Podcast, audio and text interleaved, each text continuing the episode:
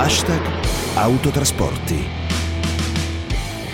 Eccoci qui, buon pomeriggio, buon pomeriggio da Andrea Ferro, ben ritrovati all'appuntamento del lunedì con le notizie, i commenti, le voci dal mondo dell'autotrasporto e della mobilità, voci che arrivano anche dalla tavola rotonda digitale organizzata venerdì da Radio 24 e dedicata alla transizione ecologica nel mondo che appunto raccontiamo in questo programma. Tra gli altri ha partecipato il ministro delle infrastrutture e delle mobilità sostenibili Enrico Giovannini che ha toccato alcune questioni di stringente forte attualità per l'autotrasporto. Un tema caldo è quello della rimodulazione dei SAD, cioè dei sussidi ambientalmente dannosi, tema molto delicato perché tira in ballo il rimborso delle accise sul gasolio per autotrazione. Sentiamo cosa ha detto il ministro. Se noi limitiamo la discussione sui SAD all'aspetto puramente legato ai combustibili o alle forme di mobilità o al tipo di combustione, non cogliamo la necessità per le imprese delle diverse categorie di fare una transizione ecologica che non solo potrebbe vedere la trasformazione di quei sussidi dannosi per l'ambiente in sussidi favorevoli all'ambiente, ma che dovrebbe rientrare in un quadro più generale di alleggerimento della tassazione sul lavoro e un aumento della tassazione per l'uso delle risorse. Quindi finché discutiamo se eh, dobbiamo aumentare due centesimi, un centesimo, quello che sia, e per esempio non pensiamo alla possibilità invece di ridurre altre voci di costo all'interno dell'impresa, noi saremo sempre bloccati. Io non sto facendo nessuna proposta specifica, sto dicendo ancora una volta che nell'ambito del cambiamento che eh, ci è richiesto anche dalle condizioni del mondo che ci circonda, anche dalle condizioni della natura che abbiamo distrutto così fortemente con tutti i danni che vediamo, ma anche del cambiamento delle preferenze dei consumatori e dei risparmiatori, rischiamo di restare indietro Entro il 2030 in Europa le emissioni di gas serra dovranno essere dimezzate per arrivare a zero nel 2050. Nel frattempo, dal 2040, dalle catene di montaggio usciranno solo furgoni e tir con motori green alimentati quindi da energie rinnovabili. Ma ora, come ora, l'Italia è tagliata fuori da questa produzione. Sentiamo ancora Giovannini. Dove sono i produttori di autobus eh, o di pullman elettrici o idrogeno, eccetera, italiani? Eh, non abbiamo una filiera italiana, di fatto. Dunque, se uno spinge tutto sulla domanda, l'effetto eh, sarà un bel boom di importazioni e quindi faremo molto felici altri. Lo stesso tema vale per l'autotrasporto.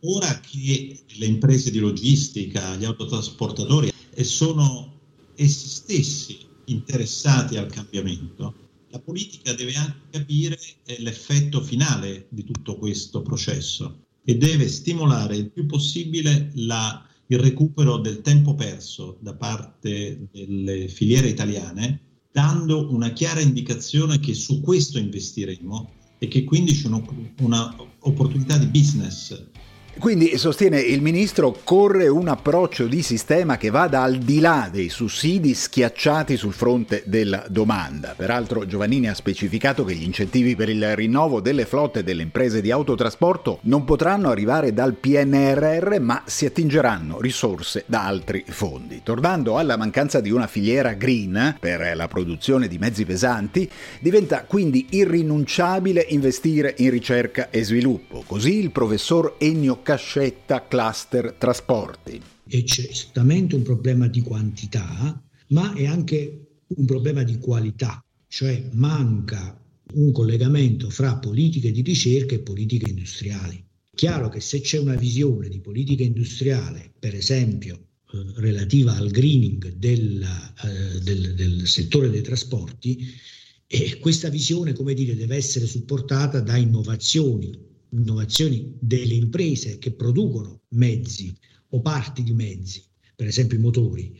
E queste innovazioni eh, hanno molto spesso a livello di ricerca precompetitiva dei sostegni da parte del, del, dello Stato. In molti altri paesi europei è così. Voltiamo pagina, dall'entrata in vigore della Brexit sono passati quasi tre mesi e mezzo. E allora cosa è successo dal primo gennaio per l'interscambio commerciale tra l'Italia e i paesi del Regno Unito e quindi quali sono state le conseguenze per il nostro sistema logistico? Per fare il punto chiamo in causa Luigi Scordamaglia, consigliere delegato di Filiera Italia, alla quale fa riferimento l'intero comparto dell'agroalimentare Made in Italy. Scordamaglia, buongiorno. Buongiorno, buongiorno a voi. Allora, in questi mesi cosa è successo?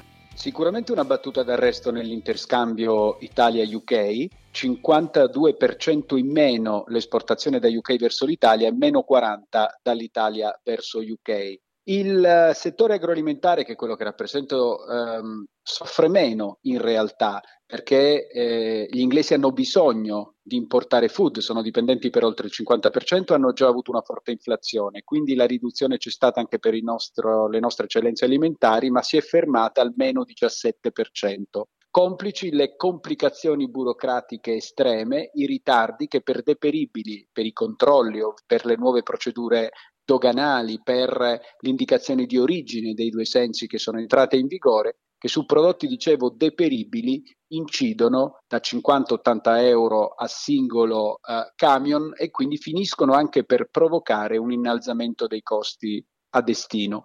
Quanto di questo rallentamento ovviamente sia legato esclusivamente alla burocrazia, quanto comunque ad un effetto Covid che c'è stato, rimane da determinare, ma è chiaro che la battuta d'arresto c'è ed è confermata. Il crollo delle esportazioni dal Regno Unito all'Europa scordamaglia ha determinato un aumento dei costi da parte delle aziende di autotrasporto perché i tir eh, non hanno più i carichi per i viaggi di ritorno. Le aziende inglesi si sono trovate completamente impreparate e addirittura per alcuni settori, se pensiamo al, al settore del pesce, eh, pensiamo al salmone, alla carne, c'è stata proprio una sospensione totale delle esportazioni da UK verso il mercato europeo e l'Italia ovviamente, proprio per l'incapacità di eh, far fronte con prodotti così deperibili alle complicazioni burocratiche rispetto alle quali gli inglesi si sono trovati impreparati. Al più a questo si aggiunge un problema che è logistico ma anche politico, cioè gli inglesi unilateralmente, non essendo riusciti ad implementare i controlli che si erano impegnati a fare eh, nel mare tra eh, Regno Unito e Irlanda del Nord, proprio per evitare le barriere tra le due Irlande, hanno prorogato unilateralmente l'implementazione di questi controlli, generando confusione e addirittura una lettera di messa in mora pre-infrazione da parte dell'Unione Europea. Altro fronte caldo per le nostre merci è il Brennero. A febbraio, lo abbiamo raccontato, l'obbligo del tampone per gli autisti ha mandato in tilt la catena logistica e nel frattempo Austria e Tirolo perseguono nella politica di divieti e limitazioni al transito per i nostri tir. Scordamaglia. Quella è la migliore dimostrazione forse del fallimento dell'Europa. Non può esistere un mercato unico se ancora qualsiasi Stato può svegliarsi e con una scusa strumentale perché i nostri autisti erano perfettamente in grado di esibire dei certificati. Se l'Europa fallisce sulla logistica, fallisce su tutto. Luigi Scordamaglia, consigliere delegato di Filiera Italia, grazie, buona giornata. Grazie a voi. Nei nostri IGR e anche in hashtag autotrasporti vi abbiamo raccontato la storia della Ever Given, la porta container rimasta incagliata nel canale di Suez bloccando centinaia e centinaia di altre navi con l'ingorgo che ora si sta riproponendo nei nostri porti. Ecco, oggi porta container come la Ever Given non possono attraccare nei nostri scali perché troppo grandi. Per accogliere queste navi a Genova c'è il progetto della nuova diga foranea, un'opera da 950 milioni di euro, oltre la metà dei quali dovrebbero essere finanziati dal Recovery Plan. Se ne è parlato sabato nel capoluogo Ligure con il vice ministro ministro Alessandro Morelli. Lo ascoltiamo. Di fronte al cambiamento del trasporto navale, quindi il gigantismo navale, non è possibile non essere eh, aperti al mercato, ma noi non lo dobbiamo fare solo perché Genova, la Liguria, il nord Italia devono essere aperti al mercato per gli interessi economici di una importantissima regione e parte d'Europa, ma lo dobbiamo fare perché alle aziende eh, del, del, centro Europa serve avere un luogo eh, dove con minori costi possano arrivare quelle merci. Quelle merci per arrivare devono avere eh, questa infrastruttura E in chiusura alcune notizie, mercato dei veicoli industriali a marzo più 9,9%, la comparazione viene fatta da un RAE sul 2019, ma è un dato complessivo costruito su due tendenze diametralmente opposte, l'incremento è trainato dai veicoli sopra le 16 tonnellate che compensano abbondantemente il crollo registrato per i veicoli sotto le 6 tonnellate. Dopo mesi difficilissimi il cargo aereo è il caso di dire torna a volare. A febbraio in termini di traffico traffico in tonnellate per chilometri è stato registrato un incremento del 9% rispetto allo stesso mese del 2019. Infine, sempre per l'emergenza sanitaria, anche per tutto aprile su strade extraurbane e autostrade sono sospesi i divieti di transito per i tir.